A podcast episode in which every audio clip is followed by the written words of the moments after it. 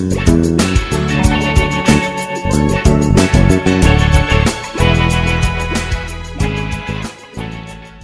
evening and welcome to Pop Culture Double Date. Um, tonight I'm joined by Gerald, Anaja, Maggie, and um, I'm Darren. So say hello, everyone. Hello. Hello.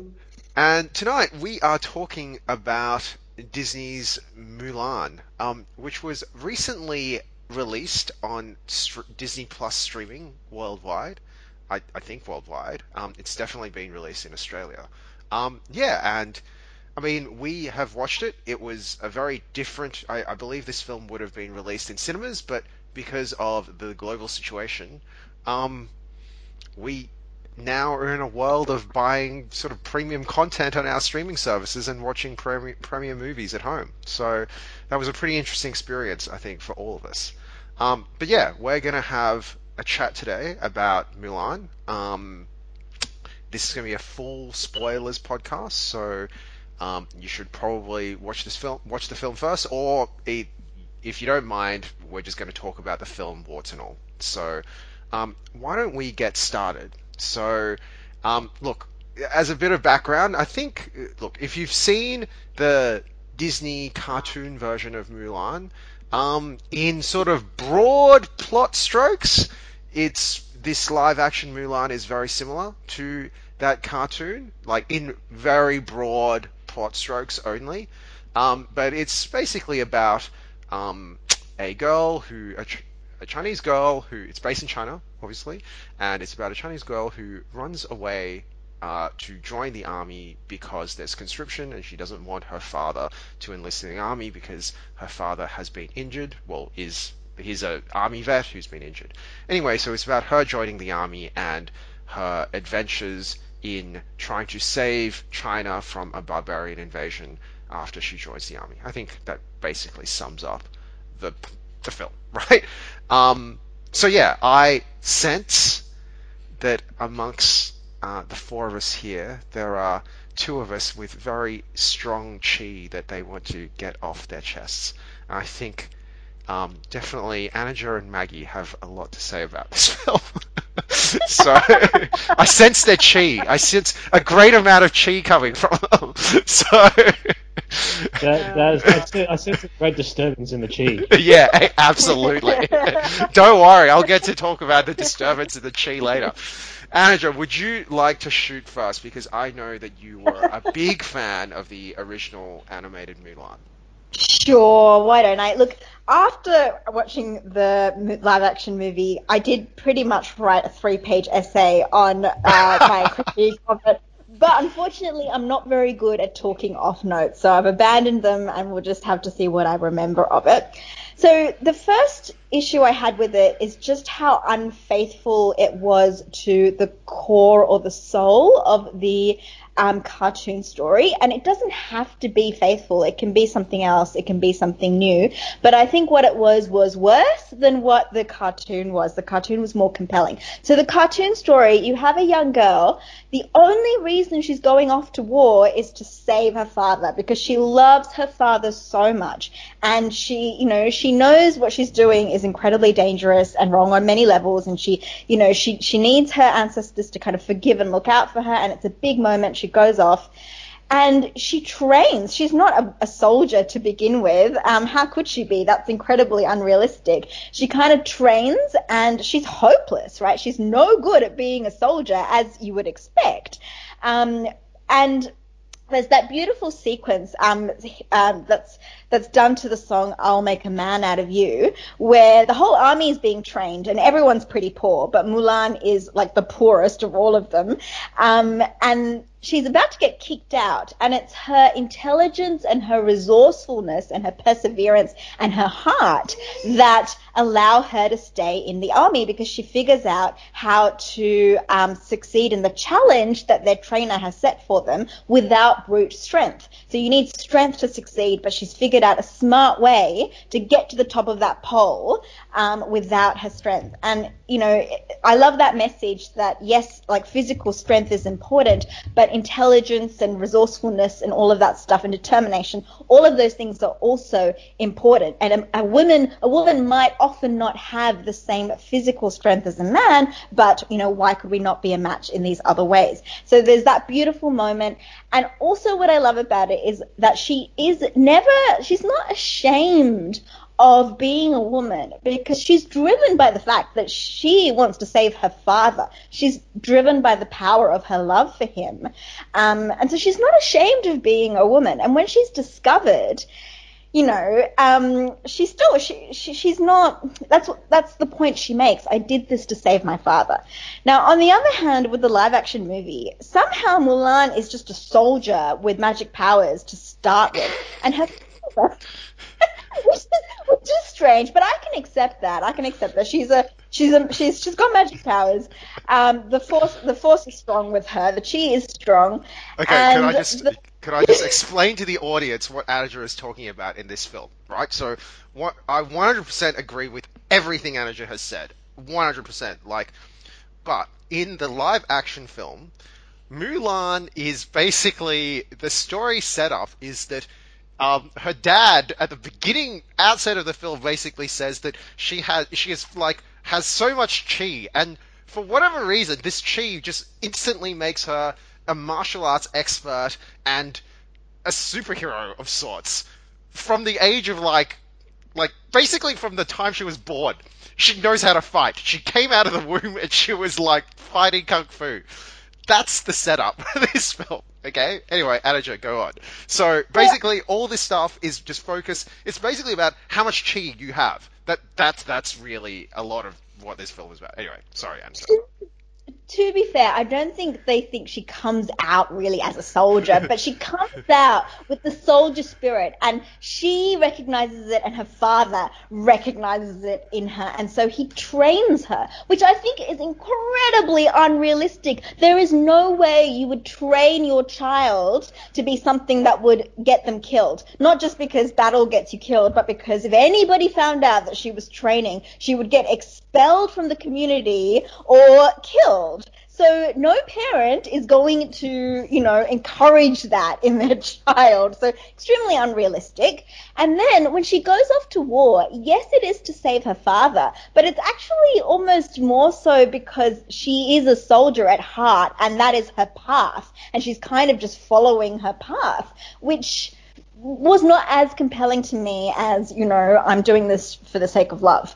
Um, then there is no there okay there are two there are many tropes in movies. There one trope is the rocky the rocky trope right? You start off being not very good and then you train and you become amazing. And we love that right? That's the hero's journey. Yeah, that's yeah. we love that. Then there's the Cinderella trope, and that's when you're not very good looking, and then you have a makeover, and then you become beautiful. And unfortunately, I think this movie was the Cinderella trope because there's no training. She's already kick ass. Okay. She doesn't develop or improve her skills in any way. Um, what she is is like a soldier with dirt on her face and her beautiful hair tied in a bun, wearing soldier clothes. And then in the moment of change in the movie, she has this beautiful Pantene hair flowing in the wind. Her, all the dirt has gone off her face. She's wearing this beautiful red gown that's come out of nowhere, and she is just the physical embodiment of beauty itself. And that's the change because she's already a kick-ass soldier. So I didn't like that the trope was the Cinderella trope. It just seemed a bit strange to me, right? Because if this is about how kick-ass women are, she doesn't need to look that way. You know, it doesn't need to be about her physical beauty at all. It was just a bit strange. Anyway, anyway, so in this movie, she's not she's not training. There's nothing like that. She's always really good, and so there's a whole lot of nothing that happens, right? Like all this all the feeling of the movie is just like the humor where they're kind of making jokes in the camp, but the humor seems really out of place because this is not a funny. This is not a comedy with is it Eddie Murphy as as Mushu? Yeah, Mushu, right? right? Yeah. This is not that kind of movie, so the humor seems out of place. You're kind of just the romance is underdeveloped and you can't figure out why these two like each other, why Mulan and the love interest like each other. There's not enough fight scenes that would have been so much fun. There could have been so much fun fight scenes and battle scenes and training scenes built in, but there really isn't very much.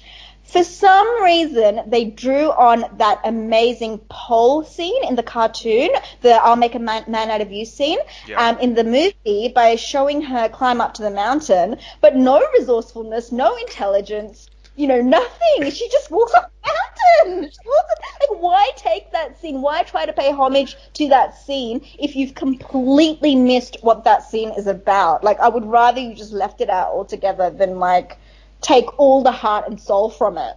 Anyway, Can I, can I just add to that, right? Because Yeah. I also love that I'll, I'll make a man out of you scene in the cartoon.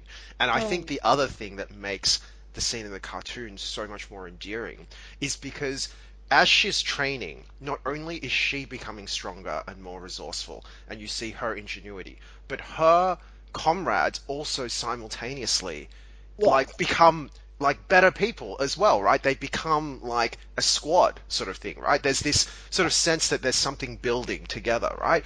The, it's an amazing sequence. It's Yeah. amazing. Like Yeah, a it's- cartoon. it's it's so- there's so many scenes like that in the cartoon that are just flat out better. But as you said, in this scene in the live action movie when she's carrying these water pails up, she just leaves everyone in the dirt. It's it's not like everyone else is really getting better. Like she just she's just like she just left them behind. She's Hmm. she's like a completely on a completely different level, right? So I think it actually rips the heart out of the whole point of that, right? That you know, she in one she's kind of a man, well, not a man, a woman of her squad. In another, she's like she's actually just a superhero, and everyone else is just a normal person, right? So in that cartoon sequence, the part where she climbs the pole, that is not the end of the sequence. You No, no, no, to no. Yep, that's right. Yep. because hey, it's the middle and like and well the, the two third mark and the other third is dedicated to how they come together as a team Yeah. you know and they improve Yeah. as a team it's Yeah. such a brilliant sequence i love it Yeah. anyway anyway so then um the battle sequence there's a there's a, okay the I'll leave the action for later. Battle sequence happens, and she gets, you know, she decides to confess.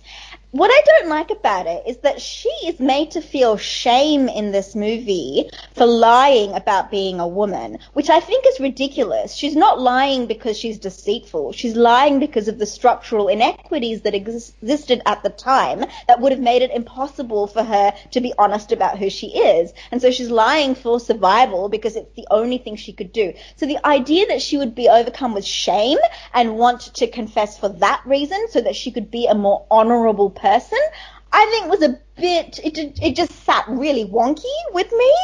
Um, whereas in the in the cartoon, when she gets discovered, she says, "Look, I did this to save my dad," and it's actually quite powerful, and there's no shame because she's proud of the fact that she did this to save her dad.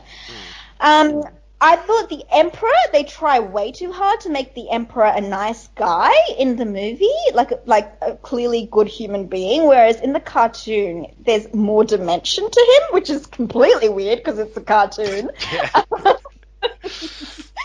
um, I will say one thing I liked about it was the relationship between Mulan and the female sort of the other female with the same level of chi that she's got, who they call a witch. I liked that addition. You know, I liked the story about how she was ostracized, how she's trying to find a place. It's turned her heart evil or dark, and she's following this this dude, and she's discovering that actually there's no place for her with this dude either.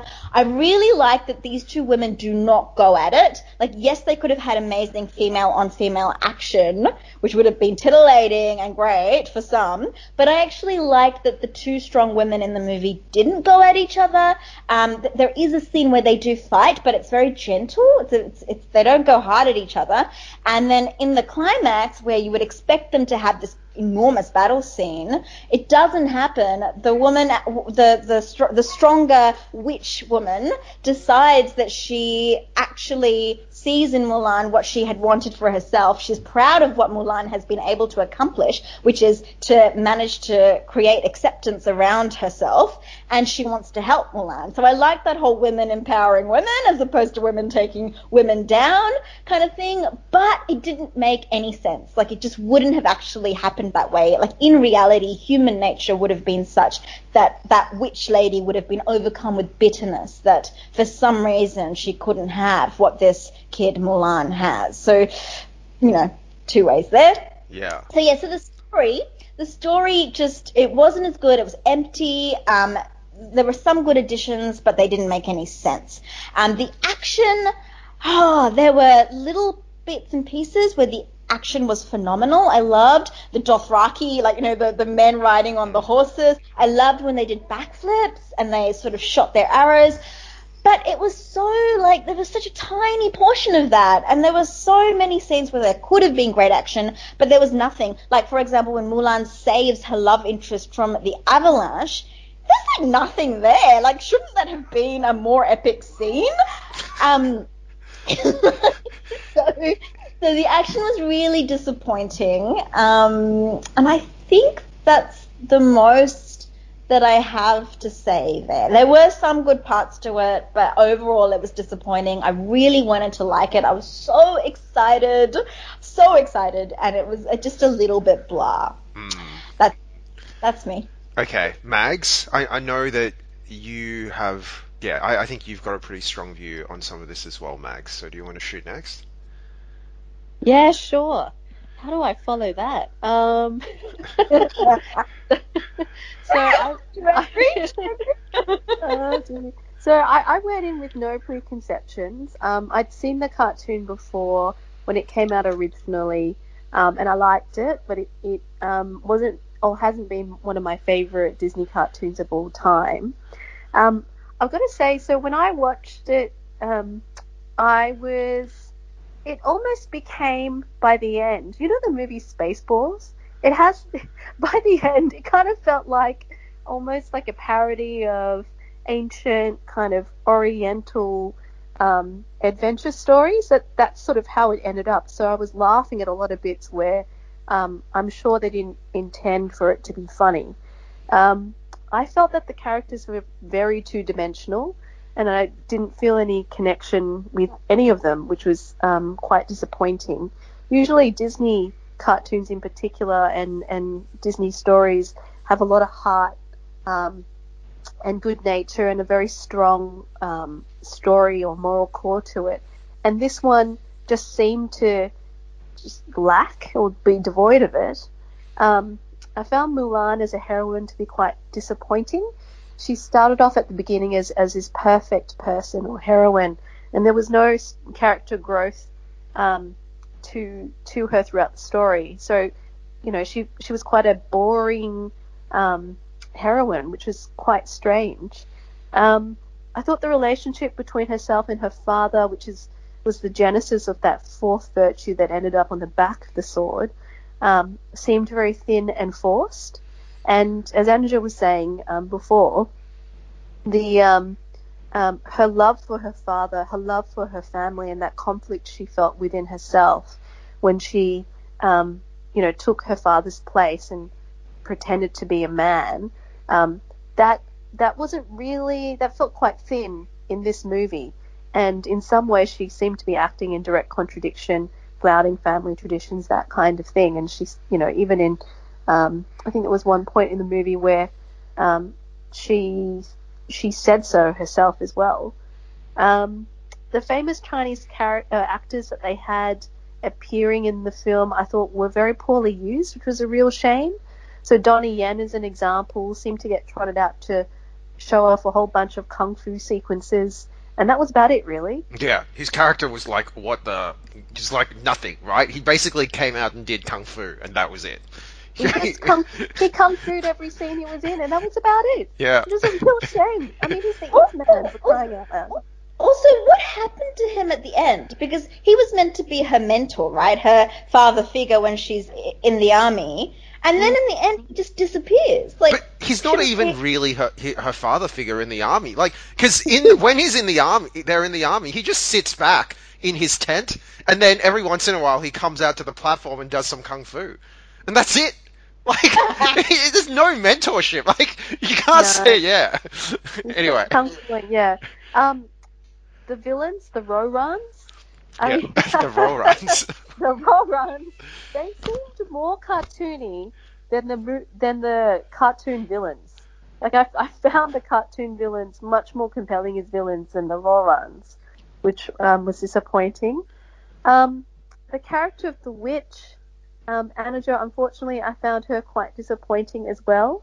Um, thought her connection to Mulan um, as two females in a man's world with too much chi um, was, was actually quite forced and contrived, yeah. and it infuriated me rather than inspiring me. and I thought, I mean, they could have done so much more with that. Um, the use of magic in the movie I thought was completely unnecessary, um, and I think that if they had focused more on the core story and didn't try to add too many bells and whistles, it would have come out as a much cleaner, simpler, um, more focused movie. Um, Their relationship was very underdeveloped, right? Like, oh yeah, yeah, totally, totally.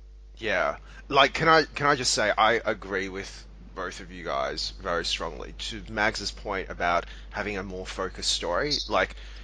I actually think if the point of this film was actually to make a more realistic version of Mulan, which was grittier or whatever it is than the cartoon, like the whole addition of all this crazy magic, like you could actually make a pretty solid sort of war story like dash like, like female empowerment story without any of this magic, right? Um, and make it like much more human and resonant. And instead, like they've gone down this weird pseudo path where on one hand it's supposed to be more realistic, but on the other hand it's actually way less human than the cartoon. It's bizarre. Like yeah. also, I think it's not very feminist at all, actually, or female empowerment at all, because for her to have a place among the men, she had to have an extra thing like magic. She had to have magic, which Yeah. isn't a real. Yeah, Which exactly. we can't have. Yeah. So, Yeah. yeah. Yeah, it's because she has a huge chi, right? like, what the hell? I mean, yeah. Anyway, anyway, yes, agreed, Mags. Um, yes, very well put, Mags, on on that point. Um, uh, anything else to add, Mags, uh, before we move on to Jerry? Okay, Jerry, do you want to shoot Oh, next? Or sorry, no, I don't. okay, okay, sorry. um, Jerry, do you want to shoot next, or should I shoot next? So a little around um, um, uh, about two decades ago, uh, a great movie came out about a young woman in ancient China who was being forced uh, into her socially expected role of marrying, uh, and in circumstances where she rebelled against that, and what she really wanted to do was be a warrior, and so she uh, left her family and embarked upon the warrior's path. That movie was Crouching Tiger, Hidden Dragon. Yeah. And uh, this movie, the, Mulan, in its trailer, uh, placed a lot of emphasis on action. And so um, the expectation that was generated in the trailer was this is going to be a Disneyfied version of Crouching Tiger, Hidden Dragon. Um, and can I just say, this movie was anything but that. Like the, the, the emphasis on on on action in the trailer was completely and utterly misleading because the action in this movie was pretty lame. Now, I was no, I, I, I don't count myself as a particularly big fan of the animated original. Um, I thought it's cheesy. I thought the songs were very good, and I found the character of Mushu, for whom uh, there seems to be a great deal of affection on the internet, to be utterly annoying. Like, first of all, the fact that he's named Mushu is just offensive in the first place, given that that's the name of a of a very famous uh, American Chinese dish. It's like it's like making a movie about samurais where there's a there's a character called sushi. Like it's just you just you just wouldn't you just would not accept it. It's uh, or, or yeah. and um and so for for all these various reasons, I've never been particularly. I've, I was I, we watched the animated original the night before.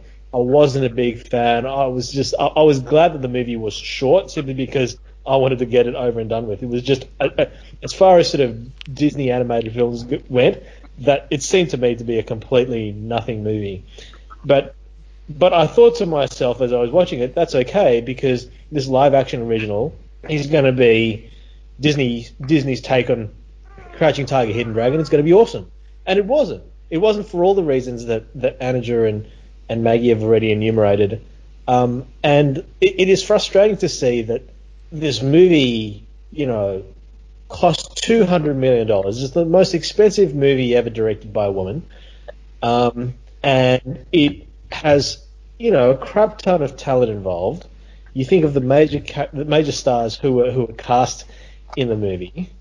Um, mention has already been made of just poor use um, of Donnie Yen in the film. But what about Jet Li, cast as the Emperor?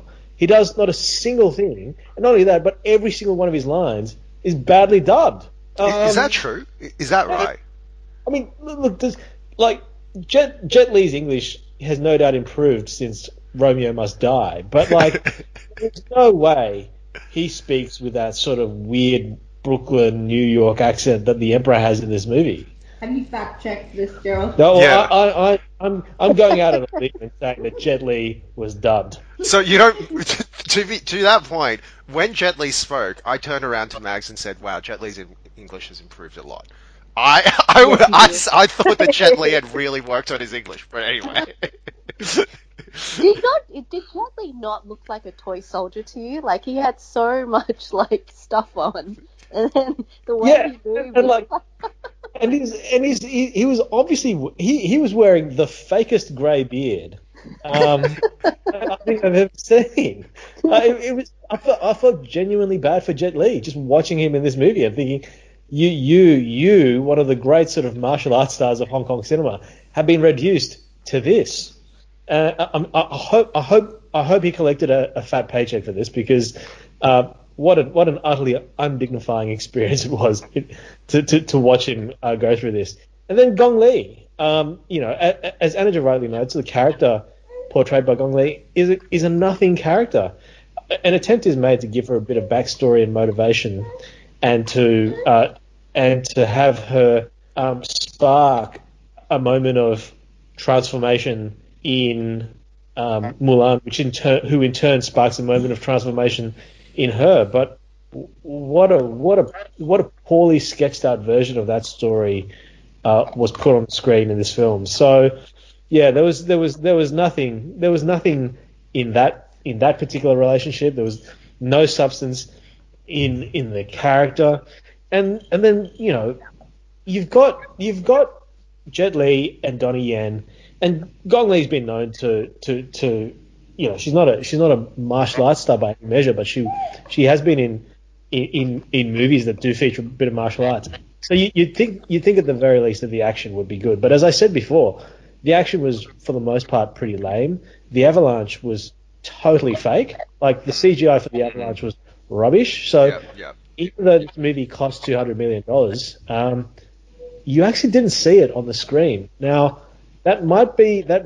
Look, we obviously didn't see it in the format in which it was intended, um, and so that no doubt detracts somewhat from the power and the force of the presentation. But I still think that, despite the fact that what we got was a, a watered down version of the Mulan experience by watching it on the big screen, on the small screen rather than the big, the fact of the matter is the the the, the action wasn't well put together. It wasn't particularly well choreographed, um, and it was heavily dependent upon tricky dick camera angles. For instance, the James Wan style rotating camera, particularly in the climactic fight scene.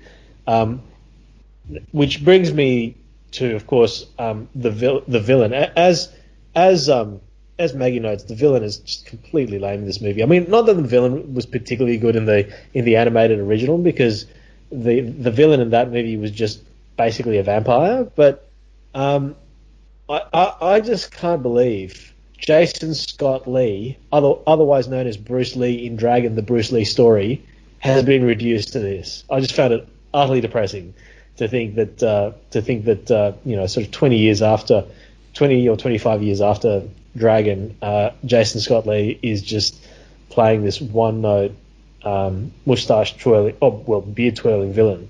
So all in all, um, not a not a great film by any measure.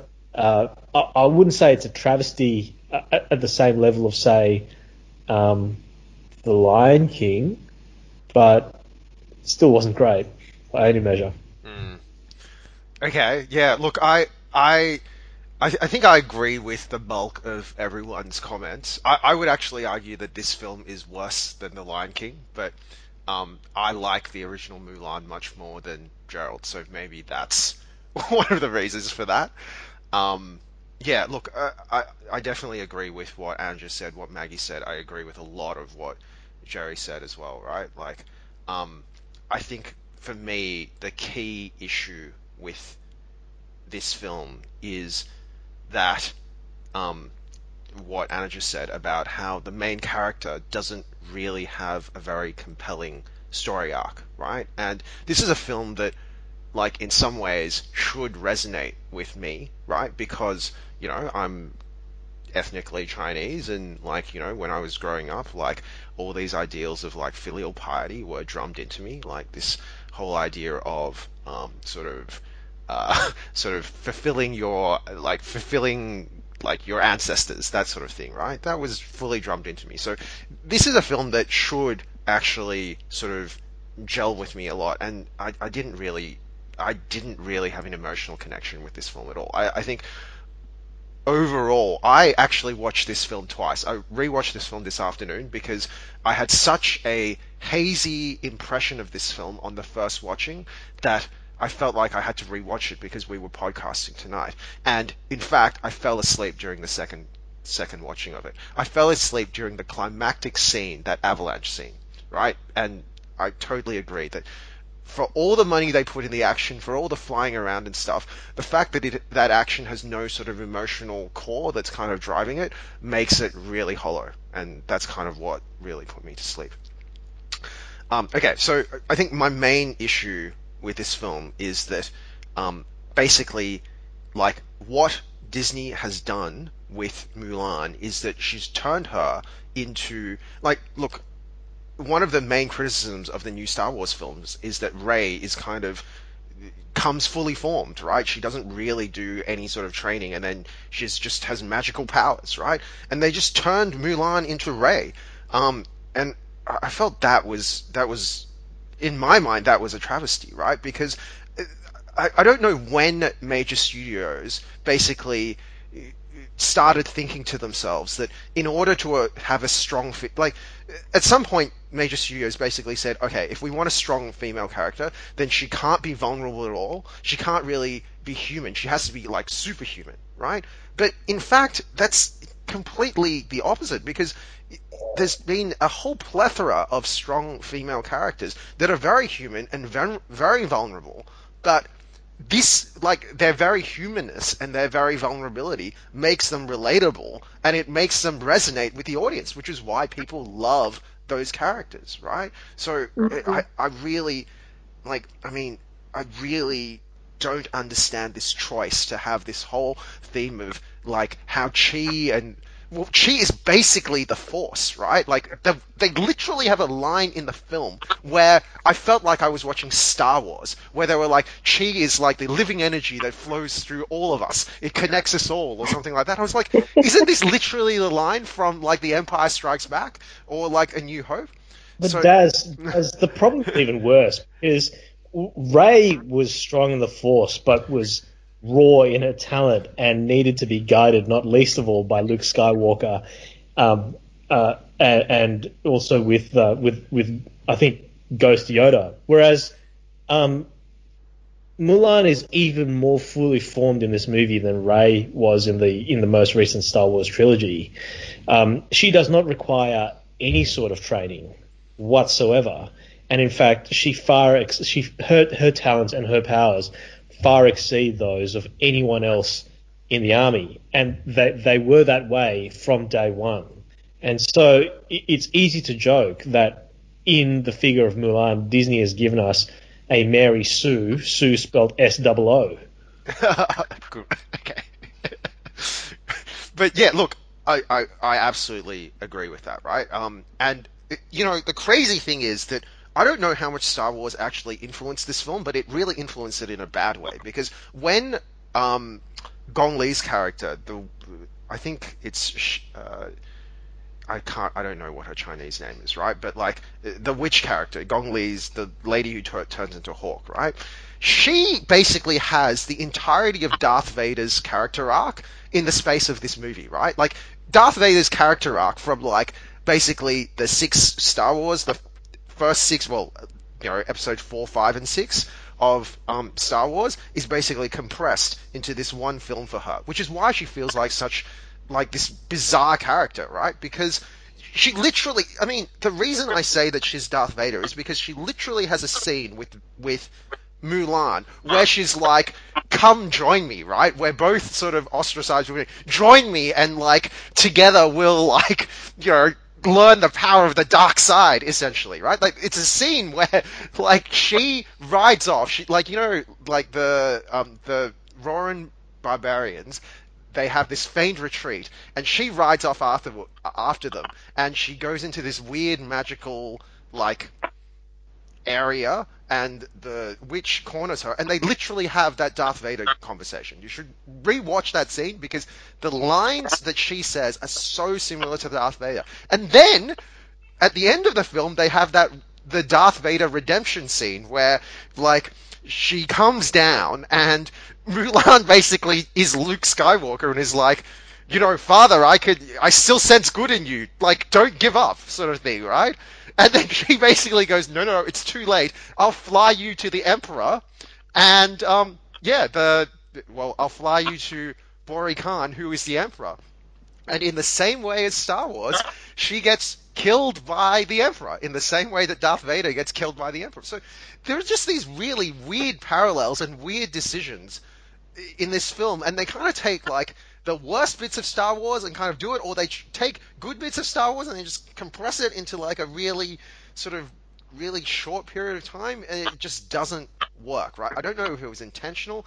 I don't know if it's because like you know Star Wars has so many aspects of that sort of classic hero's journey, and maybe it's not really Star Wars, but they're taking from other tropes. But yeah, it, there are definitely sort of weird Star Wars parallels here here that I really really disliked. Um, I think the other thing with this film is that, like many other recent um, sort of blockbuster films, where there isn't the heart isn't there. So this film claims that it's got themes that are tied around, you know, loyalty, truth, honor, filial piety, right? You know, this stuff that they've got written on her family sword, right? But the reality is that at no point in the film does it really feel like they explore any of those, like those sort of um, precepts in any way, right? Like they don't really, they're just words that just get put on the screen, right? They get words that get drummed into you that, oh, actually, this is what the film is about. But really, the actions of the characters don't really explore that, or like don't provide any meaning for the audience, right? So again, like that sort of that sort of hollow Hollywood approach to um, themes where it's like instead of actually exploring them organically through character, it's kind of just like, oh, these, this this is what this film is about. I'm just going to spell it out for you on, like spell it out for you, but I'm not not going to actually show you in practice, right? I felt that was, um, yeah, I, I, thought that was that really detracted from the film um, for me. So the other thing I think is that I mean Anaja has made some comparisons to the animated film, and uh, there are a few things that like so I absolutely agree with Anaja that like um, I'll make a man out of you. That scene in the animated film is much better, but like there's all this like nuance in the animated film, and I kind of just want to make this comparison now, right? Because I, I think it's actually quite telling, like how um, well thought out some of the scenes in the animated film are, and how not thought out they are in the in this in this live action film. So, for example, right, like um, just if you think about the ending of this film, right, there's a, there's a nuance to this, right? So, the ending of the of this film. So, what happens at the end of this film? The Emperor offers Mulan a place on his Imperial Guard, that's right, right? I'm, I'm, I'm remembering the story of the this live action film properly. Like she's offered a place on his bodyguard or something like that, right? Essentially. right? Mm-hmm. So she's offered a place as a warrior. Now, this is important. This is an important nuance, right? In the animated film, that's not what she's offered. In the animated film, the Emperor offers her a place on his council. She doesn't value her as a warrior. She war- val- values her as an advisor and a source of truth, right?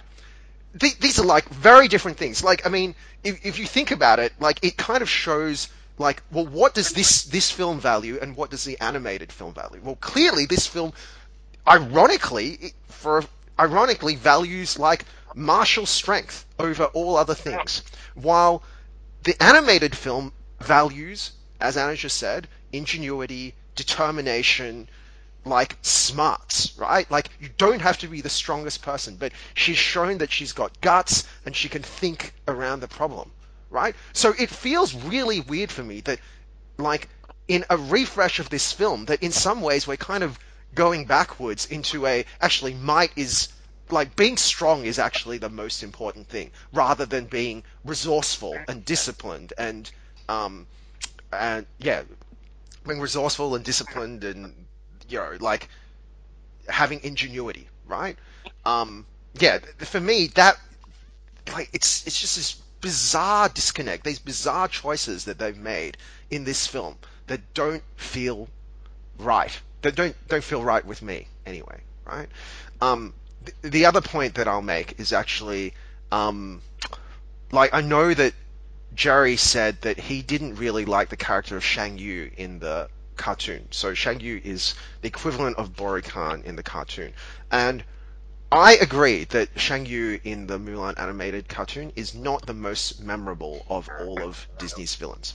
But when I rewatched the Mulan cartoon, I definitely noticed, I felt that Shan Yu and the Huns that were portrayed in the animated film were a more menacing force than Bori Khan.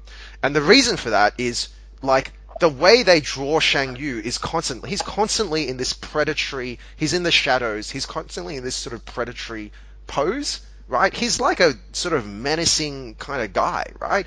And they've got these scenes that kind of make his horde kind of scary, right? There's a scene in the animated film where basically the um, he uh, Shan Yu picks up this doll, right, and he throws it to his um, his soldiers, right. It's clearly a doll, and he uh, he asks the the words are, "What do you got? What do you see?" Right, and to the layperson, it's just a doll, right? But all of his sol- instead of saying, "Oh, I see a doll," all of his soldiers are like picking up sort of military aspects, right? Oh, there's gunpowder on this. There's um, traces of like this smell or whatever it is, right? And it creates this sense of genuine menace because it it's basically like these guys don't bel like these guys are just veteran raiders, right? They don't they when they see a doll, they don't see a doll. They only see the military situation, right? Um, and then that scene is followed by basically uh, this song that um, that in in the animated you know it's the animated Mulan is kind of like a musical and they're singing this song about the you know Mulan's friends are singing this song about um, sort of uh, basically girls essentially right how they miss girls and the song abruptly ends because it goes to this village or this whole area, this this army that the Huns have just decimated. Right? It's you know. There's nothing alive. It's everything is scorched earth, right? And then in that scene, you see this doll again, right? It's this reminder of these are the types. This is the type of person that you're dealing with here, right? In the live action film, so that in my mind creates a sense of menace, right? Like this is a genuine threat that has to be countered.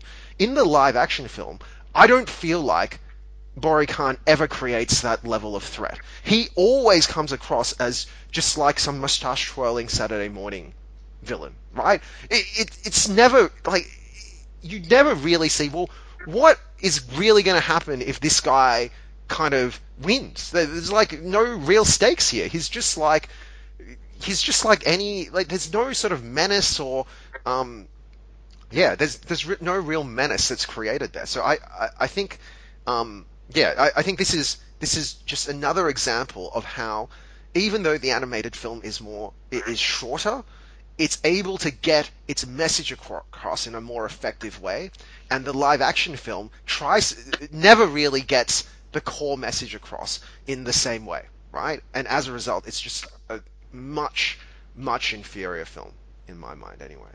Um, yeah. Um. Okay. So that's kind of my uh, my main take on Mulan. Mags, I think you wanted to discuss something else as well.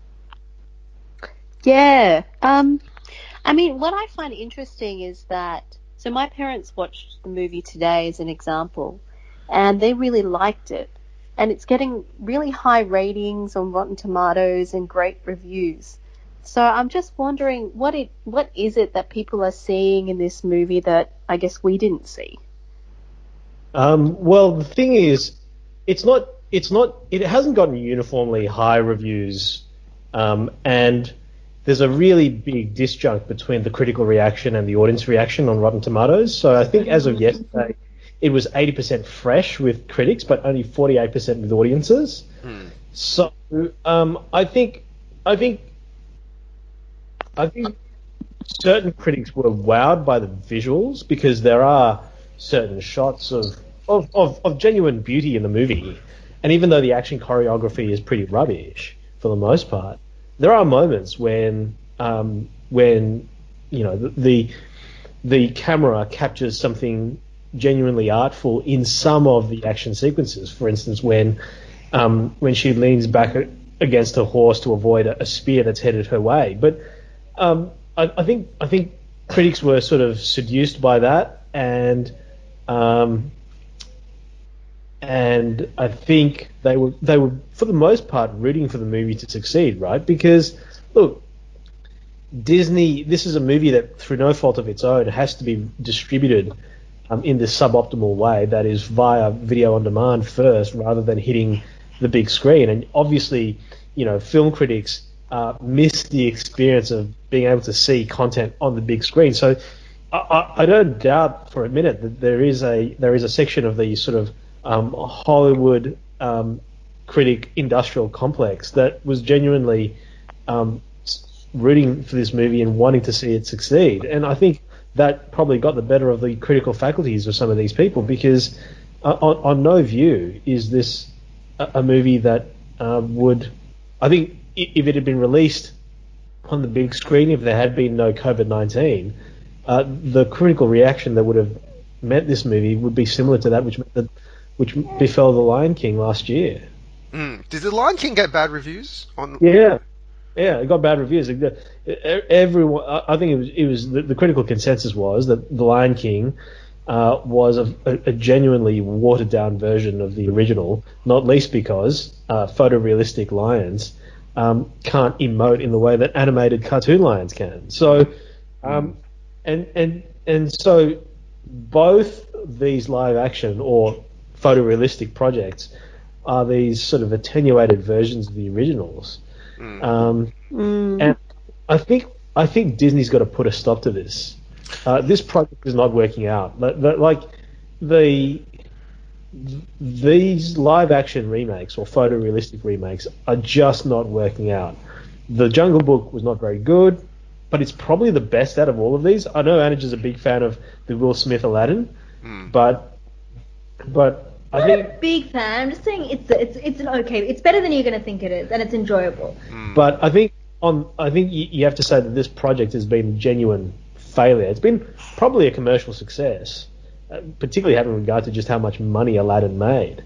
Mm. But take a step back and you think, and you've got to say that almost uniformly these movies have been have been pale shadows of the original. Seen most of them, Gerald. You haven't seen um, Beauty and the Beast. You haven't seen Aladdin. You haven't seen Cinderella, huh? and King and this, yeah. all three of which were, were more or less duds. Uh, yeah. And so what why, why, why is Disney continuing to do this? It's just and and and and you can almost count Maleficent as one of these as well, even though it's more of a spin-off of a of an existing of an existing property rather than a remake. And Maleficent was rubbish. So um, I, I just think Disney has has got to put a stop to this because um, you, you see this, you see you see what has happened to the Star Wars universe. Uh, and notwithstanding that Bob Iger has been a tremendous success and has done genuinely great things in turning the Disney business around, artistically at the very least, um, the only the it's only Pixar and the MCU that's uh, that's firing uh, that's you know that's that's shooting you know and hitting the targets. Because otherwise you, you just say that Disney is making movie but movies by committee and the results have speak only for themselves. The Yeah. problem isn't the idea of remaking. It's it's what they are producing in the remake. Like all of these movies could be fantastic. They're just not, except for the the um, animal ones because the technology just isn't there for them to be fantastic yet. Well, you know, okay, so Jerry, what you were saying about how you feel like Bob, like I actually think that the product, I actually think uh, so. Bob Iger, I agree, has turned Disney's business around, but I actually think that during the Michael Eisner age of Disney, like there was a period where they were putting out films, like I genuinely felt that there was a stage where ge- every film that Disney put out had heart, right? Like it was, it felt like there was love put into these films. That these films were not purely made to basically reap every dollar they could out of the audience, right? That these films were genuinely about something. Um, and to be honest, during that Michael Eisner era, even though from a commercial perspective that Michael Eisner era is seen as um, deeply flawed, like you, think about the classic Disney films that were put out during that era, like there's so many like really strong like film like really strong films with really good heart, like animated films that were put out in that in that era now. If you take away the MCU, which I think Kevin Feige has a lot to do with, right? Um, basically, like I, I kind of feel like Disney has lost a lot of that heart. Like even Pixar, there was a stage where Pixar Pixar could not make a bad film, right? And I don't think Pixar has made a bad bad film, but it's def I definitely feel that the quality and the heart in some of their more recent films have not uh, it's not the same as like the sort of the peak of peak Pixar. So yeah, I definitely feel that like perhaps this refocus on commercialism has potentially hurt some of the um, the creative output um, and the charm of Disney films, right? And you, I, I probably agree with you that it's probably because of this, you know, like movie executives and this idea that you have to like make movies by committee. Um, I kind of want to circle back a little bit to kind of um, Mags's sort of question also about why um, like critics seem to love this film so much. Like when I think about it, like, do you think that this is do you think it's because critics one are afraid of Disney? like they don't want to piss Disney off because uh, I, I don't know if there's sort of some kickback sort of system in place. Um, I think also uh, potentially like there's a there is an element of well oh like of, uh, there's a certain I think there's a there's certain films recently that have shown that the um, jour- journalist media, there's sort of uh, the review media of films. There is a bit of a sort of echo chamber around that. So I wonder if it is because though one guy posts on Twitter that they like it and they kind of all feel like they sort of fall in line behind that for that sort of echo chamber.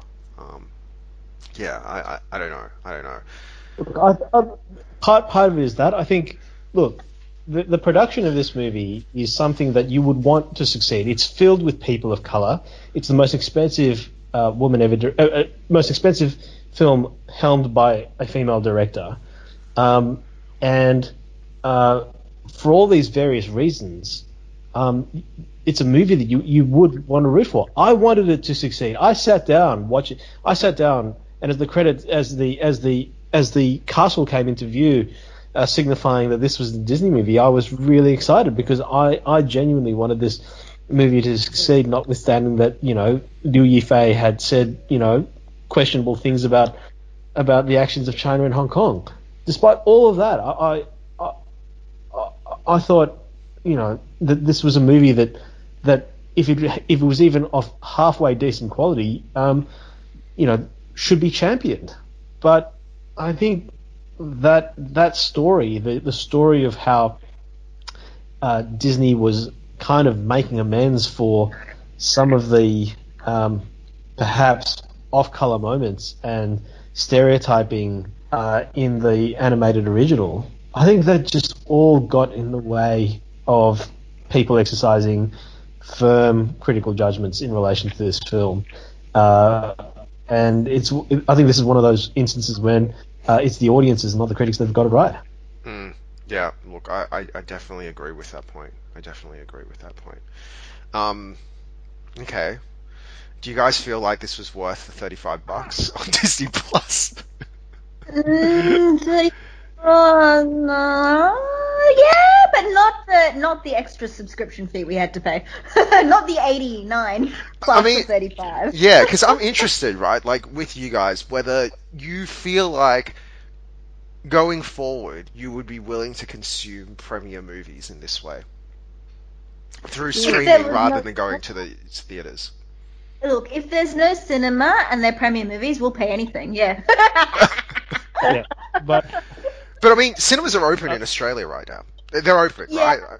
If, if we feel comfortable enough COVID wise to go, then absolutely not. But until that point, unfortunately, yeah. and yes. and it's it doesn't seem to me that um, that despite the despite the message about social distancing, um, cinemas are really taking quite the level of precautions that they should be right now. So a friend of mine was recently at a screening of of Tenet and said that the cinema was packed to the rafters. Oh, um, okay. So I think I think it's it's fair to say that that um, there is still there, there is it's, it's you know there, there are people who are willing to to go for marquee film events like Tenet, but um, we, we for our part I think we, we are we would we would consider ourselves um, at one with that segment of the population that's that's thinking, hey, there's just too much risk here.